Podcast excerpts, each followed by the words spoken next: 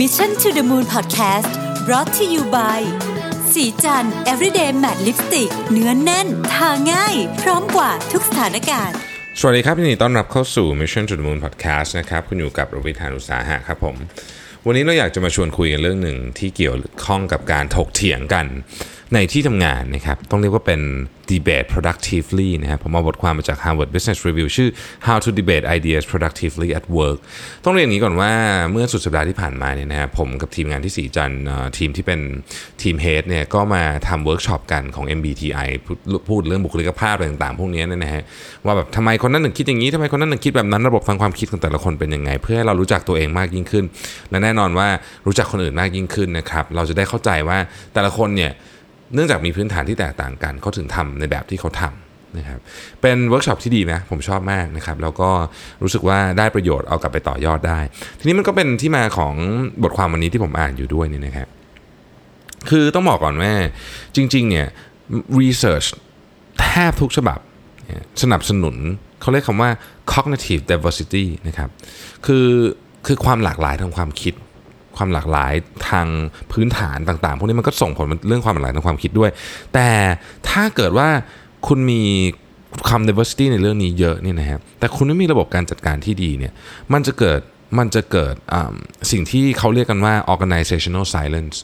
คือคนจะไม่พูดและไม่ถกเถียงกัน เพราะกลัวจะเกิดความขัดแย้ง นั่นหมายถึงว่ามันถูกฝังหัวไปแล้วว่าถ้าเกิดถกเถียงกันไม่ปุ๊บจะเกิดความขัดแย้งขึ้นนะครับ ก็เลยเป็นแบบว่า ไม่พูดดีกว่านะครับไม่พูดดีกว่า เพราะถ้าเกิดพูดปุ๊บเนี่ยเดี๋ยวก็จะมีเรื่องกันก็ทำงานกันแบบไม่ต้องพูดกันนี่แหละนะครับ เพราะความรู้สึกว่าความขัดแย้งคือความขัดแย้งเป็นสิ่งที่มนุษย์ไม่ชอบ โดยเฉพาะความขัดแย้งเพื่อนร่วมงานที่ต้องเจอหน้าทุกวันนะครับ รู้สึกว่าเอาละอย่างนั้นเราก็ทำงานแบบที่เราทำนะแต่อันนี้ไม่ดีนะครับอันนี้ไม่ดี ถ้าเกิดว่าเราทำแบบนี้เนี่ยการพัฒนาการก็จะไม่เกิด ในขณะเดียวกันถ้าเกิดเราปล่อยให้เกิดการถกเถียงกันแบบรุนแรงตลอดเวลา อันนี้ก็ไม่ดีเหมือนกัน เพราะมนุษย์เราเนี่ยมีแนวโน้มอยู่อ่างหนึ่งแนวโน้มอันนี้เนี่ยคือแนวโน้มที่อยากจะเอาชนะนะครับบางทีเนี่ยเวลาเราเถียงกันกับเพื่อนร่วมงานเนี่ยนะครับถ้าเราเคยสังเกตตัวเองแล้วเราซื่อสัตย์กับตัวเองเนี่ยเราจะค้นพราะว่าหลายครั้งเนี่ยเราไม่ได้เถียงเพื่อที่จะทำให้งานดีขึ้นละ มันเลยจุดนั้นไปละ ตอนเริ่มต้นน่ะมันอาจจะใช่ แต่เถียงกันไปเถียงกันมาเนี่ยเราเถียงเพราะว่าเราต้องการชนะ เรื่องความถูกต้องเนี่ยเป็นอีก เป็นเรื่องรองไปแล้วตอนนั้นเราเราเถียงเพื่อต้องการชนะ เพราะว่ามนุษย์เนี่ยนะครับไม่ชอบนะฮะที่จะดูไม่ดีในในสายตาของเพื่อนร่วมสังคมเพื่อนร่วมงานนะครับ ซึ่งอันนี้แหละก็คือการแพ้เรารู้สึกว่ามันดูไม่ดีนะครับ หลายครั้งเมื่อเราอยู่ในโหมดนี้ปุ๊บเนี่ยเราจะโยนตรกกะโยนแม้แต่หลักฐานที่สนับสนุนความคิดเราเนี่ยทิ้งไปเลยนะครับ แล้วก็เราสู้เพื่อจะชนะ ซึ่งการถกเถียงกันแบบนี้ไม่มีประโยชน์อะไรเลยกับกับองค์กรนะครับไม่มีประโยชน์มันเป็นการแบบทดสอบ power นะฮะไม่ดี ดังนั้นเนี่ยเขาจึงบอกว่าวิธีการที่เราจะโค้ชทีมงาน และโค้ชตัวเองด้วยนะครับในการเข้าใจว่าการถกเถียงกันเพื่อให้มี productivity เนี่ยทำยังไงเนี่ยมันมีอยู่ด้วยกันทั้งหมด 4 ข้อด้วยกันนะครับ4ข้อนะฮะซึ่งใน 4 ข้อนี้เนี่ยพูดถึงกระบวนการทางความคิดพูดถึง mindset นะฮะแล้วก็มีสิ่ง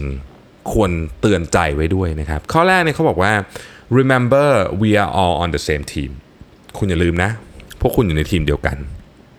นะครับ พวกคุณอยู่ในทีมเดียวกัน เวลาเราถกเถียงกันเนี่ย มันจะมีอยู่ 3 หมวดหมู่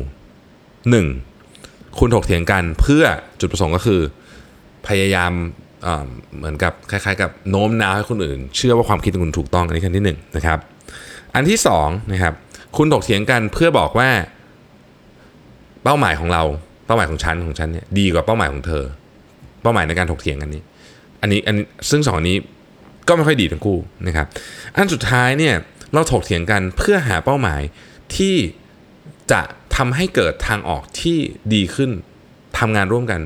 เพื่อเกิดทางออกที่ดีขึ้นไอ้แบบนี้ดีนะครับ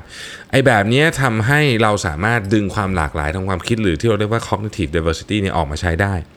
การที่จะพาคนไปในทิศทางนั้นคือคือเถียงกันได้อะแต่ว่าเถียงกันเพื่อให้หาทางออกที่ดีเนี่ยนะครับแม้มันจะฟังดูเป็นสิ่งที่ควรจะต้องทำแต่หลายที่เราไม่ได้ทำนะครับหลายที่เราไม่ได้ทำนะฮะดังนั้นมันจึงเป็นสิ่งที่ดีที่เราจะคอยเตือนตัวเองนะครับ ว่าคำว่า we are on the same team เนี่ยคืออะไรนะครับ ข้อแรกนะฮะหนึ่งเรามาร่วมรบกันเนี่ยในฐานะ เขาเรียกว่าอยู่อยู่ข้างเดียวกัน อยู่กองทัพเดียวกันนะครับ เราไม่ได้เป็นคู่ต่อสู้กันนะ เราต้องไปต่อสู้กับเรื่องอื่น ไม่ใช่ต่อสู้กันเอง อันนี้ที่หนึ่งนะครับ อันที่สองก็คือว่าเป้าหมายหลักของการถกเถียงกันทั้งหมดนี้เนี่ยก็คือการหาวิธีการหาทางออกที่ดีที่สุดของเรื่องที่เรากำลังคุยกันอยู่นะครับ ข้อที่ 3 ก็คือว่าความคิดเห็นของทุกคนเนี่ย ยินดีเรายินดีต่อยินดีรับความคิดเห็นของทุกคนนะครับ ข้อที่ 4 นี่สำคัญมากนะครับ ไม่มีใครเถียงชนะหรือแพ้ ไม่ว่าไอเดียของคนนั้นจะถูกนำมาใช้ หรือไม่ก็ไม่ใช่การชนะหรือการแพ้นะครับ มันคือการที่ทีมทั้งทีม เดินหน้าต่อไปได้ มีพัฒนาการนะครับ และอันที่5นะครับซึ่งอันนี้เนี่ยอาจจะต้องปรับวัฒนธรรมกันนิดหนึ่งก็คือ ความคิดเห็นทุกคนเนี่ยเท่าเทียมกันนะครับ ไม่มีน้ำหนักของใครมากกว่าใคร โดยเฉพาะตอนรับฟังความคิดเห็น แน่นอนว่าตอนสุดท้ายเนี่ยอาจจะมีการตัดสินใจเบสออนตำแหน่งเลยก็แล้วแต่ แต่ว่าตอนที่รับฟังความคิดเห็นเนี่ยทุกคนต้องเท่ากันก่อน ไม่งั้นจะไม่มีใครอยากพูด นี่คือข้อที่1นนะฮะ remember we are all on the same team นะครับ ข้อที่2นะครับผม keep it about facts logic and topic at hand นะฮะ คือบางทีเนี่ยเวลาเราเราเราเราเถียงกันไปเรื่อยๆเนี่ยนะฮะ หลายครั้งเนี่ยสิ่งที่เกิดขึ้นคือมันออกนอกประเด็นหลักไป แล้วก็ไปเถียงกันในประเด็นย่อยๆนะครับ แล้วก็พอเป็นประเด็นประเด็นย่อยๆปุ๊บเนี่ยมันก็เริ่มไปเรื่องที่แบบ เอ้ย ไม่ค่อยเกี่ยว บางทีเนี่ยไป attack ตัวคนอีกอะไรอย่างเงี้ยนะฮะ ซึ่งอันเนี้ยไม่ดีเลย นะครับไม่ดีเลยนะครับ การที่เราเริ่มเถียงกันไปหลุดประเด็น topic หลักไปแล้วเนี่ยมันจะทำให้สิ่งสำคัญที่สุดในการถกเถียงกันไม่เกิดขึ้นคือไม่ productive เพราะคุณไม่ได้ไม่ได้พูดกันในเรื่องในเรื่องที่เป็นแก่น คุณกำลังไปพูดในเรื่องที่เป็นที่ไม่ใช่แก่นนะครับแล้วก็การถกเถียงกันแบบหลุดกรอบเนี่ยมีโอกาสสูงมากที่จะเกิดการ attack ตัวที่ตัวคนเกิดขึ้น ซึ่งอันนี้ไม่ดีมันมันมันพอโจมตีตัวคนปุ๊บคราวนี้ยาวแล้ว นะฮะคราวนี้ยาวแล้วนะฮะดังนั้นเนี่ยเวลาถกเถียงกันเนี่ยคนที่สำคัญมากที่อยู่ในการประชุมเนี่ยคือ moderator นะครับ moderator เนี่ยต้องมีกฎที่จะให้คนที่เข้าร่วมในนั้นเนี่ยในการทำงานในการทำเวิร์กช็อปในการประชุมเนี่ยเข้าใจร่วมกันนะครับมีด้วยกันทั้งหมด 6 ข้อนะฮะอันที่1นะการถกเถียงนี้ไม่ได้เกี่ยวกับว่าใครที่ใส่ใจเรื่องนี้มากที่สุด ใครที่มีเสียงดังที่สุด ใครที่มีพลังมากที่สุดอะไรอย่างนี้เป็นต้นนะครับ ไม่เกี่ยวนะครับ อันที่ 2 เราถกเถียงกันด้วยเจตนาที่ดี อย่าใช้แท็กติกต่างๆ แท็กติกต่างๆ ก็คือบางทีเนี่ยบางคนเนี่ยใช้แท็กติกในการเขาเรียกว่า influence คนไปในทางที่ผิดก็มีบางคนบางคนเป็นคนที่สามารถโน้มน้าวจิตใจคนเก่ง แต่ว่าไม่ได้หมายความว่าทุกครั้งที่ทำจะทำโดยมีเจตนาที่ดีนะครับ อันนี้ก็ต้องคือคนที่ฟังออก moderator เก่งก็จะฟังออกว่าอันนี้มันเป็นมันเป็นวิธีการลูกเล่นอะอย่างหนึ่งนะครับ อันที่สามมันสำคัญมาก ต้องแบ่งแยกให้ออกนะว่าอันไหนคือข้อเท็จจริง อันไหนคือการแปลความนะครับ ไม่เหมือนกันนะฮะอันที่สี่นะฮะเวลาทำงานเนี่ยเวลาถกเถียงกันเนี่ยต้องอยู่บนแกนของตรรกกะ ชุดเดียวกันเสมอนะครับข้อที่ 5 อย่าลืมอย่าลืม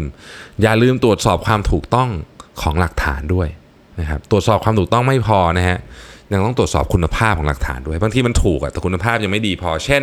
ไปถามคนมา 2 คน บอกว่าของชิ้นนี้ดีน่าออกอย่างเงี้ยคือ 2 คนนั้นก็อาจจะชอบจริง ๆ แต่คน 2 คนมันมันมันไม่เพียงพอที่จะ represent ตัวอย่างของลูกค้าที่จะเป็นคนซื้อของได้เป็นต้นนะครับแล้วก็ ถ้าเกิดว่าการถกเถียงมันจำเป็นจะต้องออกไปในเรื่องอื่นจริง ๆ เนี่ย ต้องยอมรับร่วมกันก่อน คือต้องต้องต้องให้ทุกคนเห็นพร้องต้องกันว่าโอเคเรากำลังจะเปลี่ยน topic ไปเป็นเรื่องนี้เพราะมันเกี่ยวข้องกัน อย่าปล่อยให้มันไหลไปเรื่อยๆนะครับ อันนั้นคือข้อที่2นะครับ keep it about facts logic and topic at hand นะครับ ข้อที่3ฮะ don't make it personal การถกเถียงกันนี่มันมีโอกาสมาก ๆ เลยที่เราจะกระโดดเข้าไปแล้วก็ attack อีโก้ของอีกคนหนึ่ง นะครับคราวนี้อย่างที่บอกฮะยาว เพราะว่าเวลาเราเราไป attack อีโก้ของคนหนึ่งปุ๊บเนี่ยระบบการป้องกันตัวเองของคนนั้นจะถูกนำขึ้นมาใช้ คราวนี้ปุ๊บเราเราไม่ได้ถกเถียงกันที่ไอเดียไม่ถกเถียงที่เรื่องงานละมันกลายเป็นมันกลายเป็นการต่อสู้กันระหว่างอีโก้ของสองคนซึ่งอันนี้แน่นอนว่าไม่เกิดประโยชน์ใดๆ ดังนั้นเนี่ยสิ่งที่เขาแนะนำนี้คือว่าคุณต้อง depersonalize การถกเถียงที่ว่านี้นะฮะคำว่า depersonalize การถกเถียงที่ว่านี้ทำยังไง นะครับมีด้วยกันทั้งหมด 5 ขั้นตอนนะครับ อันที่1นนะฮะเอิ่มเราจะไม่พูด attack ไปที่ตัวบุคคล เช่นคุณ คนนี้นาย A นะครับทำผิดอย่างเงี้ยคือคือคือเราจะไม่โจมตีแบบตรงๆไปอย่างนั้น คือไม่ attack ที่ตัวบุคคลแบบนั้นนะครับ แล้วก็เราจะไม่ attack ไปที่ judgment คือเราจะไม่เราจะไม่เราจะไม่เราจะไม่มีคำถามที่ judgmental มาก ๆ อย่างเช่นเฮ้ยคุณคิดอย่างนั้นได้ยังไงอะนะครับ คุณมองไม่เห็นเรื่องนี้เหรอหรือว่าอืมอะไรอย่างเงี้ยนะครับ แต่ว่าคำถามมันจะต้องเป็นเชิงเชิงเชิงสร้างสรรค์นะฮะอย่างเช่นเอ่อทำไมคุณถึงรู้สึกแบบนั้นน่ะนะทำไมอะอะไรที่ทำให้คุณอืมเอ่อมาถึงข้อสรุปนี้ได้นะครับ อย่างเงี้ยเป็นคำถามเชิงสร้างสรรค์ไม่ attack ตัวตนนะครับ ข้อที่ 3 ก็คือว่าถ้าเกิดว่าเราไม่มีหลักฐานที่ชัดเจนจริง ๆ ว่ามีใครมีเจตนาไม่ดี ต้องให้ benefit of the doubt เราต้อง assume ไปก่อนว่าทุกคนมีเจตนาที่ดีนะครับ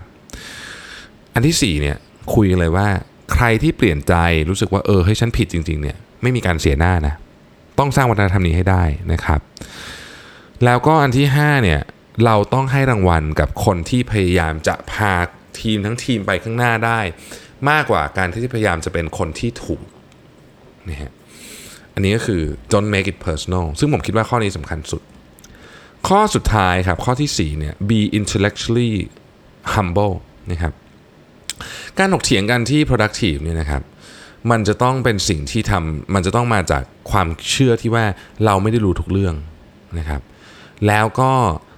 การที่เราไม่รู้ทุกเรื่องเนี่ยหมายถึงว่าในสิ่งที่เราไม่เชื่อ หรือสิ่งที่เรายังพิสูจน์ไม่ได้มันถูก บางทีมันอาจจะเป็นสิ่งตรงกันข้ามกันเลยก็ได้นะครับ ดังนั้นเนี่ยสิ่งที่ต้องทำคำนึงถึงก็คือ 1. ฟัง เอาแค่นี้ก็ยากมากแล้ว เวลาเรามีความเชื่ออะไรบางอย่างอยู่ในหัวเราเนี่ยบางทีเราฟังไม่ได้ไม่ได้ยินอะคือฟังแต่ไม่ได้ยิน ต้องฟังอย่างตั้งใจจริง ๆ แล้วก็เอาวิวพอยต์ของของคนนั้นมาให้ได้ โดยเฉพาะคนที่คุณไม่เห็นด้วยเนี่ยต้องเอามาเลย ต้องเอามาเราต้องเอามาประมวลผลให้ได้ว่ามันถูกหรือผิดยังไงนะครับถ้าเกิดอันที่สองคือถ้าเกิดคุณรู้ว่าคุณผิด ก็ยอมรับว่าคุณผิดนะครับยอมรับว่าคุณผิด แล้วก็ให้การสนับสนุนไอเดียที่มันถูกของเพื่อนร่วมงานคุณนะครับอันที่สี่เนี่ยนะฮะอันที่สามขอขออภัยนะอันที่สามเนี่ยเป็นคนช่างสงสัยครับ บางทีไอเดียแม้แต่ไอเดียที่แย่ๆที่คุณรู้สึกว่ามันแย่ในตอนแรกเนี่ยมันก็อาจจะมีประโยชน์ในตอนหลังก็ได้ดังนั้นความช่างสงสัยเนี่ยจึงเป็นสิ่งที่สำคัญมาก กับการถกเถียงกันที่ productive นะฮะสิ่งหนึ่งที่ผมเห็นในในการทำงานในองค์กร โดยเฉพาะในประเทศไทยเนี่ยก็คือเรามักจะหลีกเลี่ยงการประทะนะครับซึ่งจริง ๆ แล้วเนี่ยผมคิดว่าเป็นวิธีคิดที่อาจจะไม่ค่อยถูกเท่าไหร่ แต่การถกเถียงกันอย่าง productive ก็ยอมรับว่าทำไม่ยากเอ้ยทำไม่ง่ายนะครับ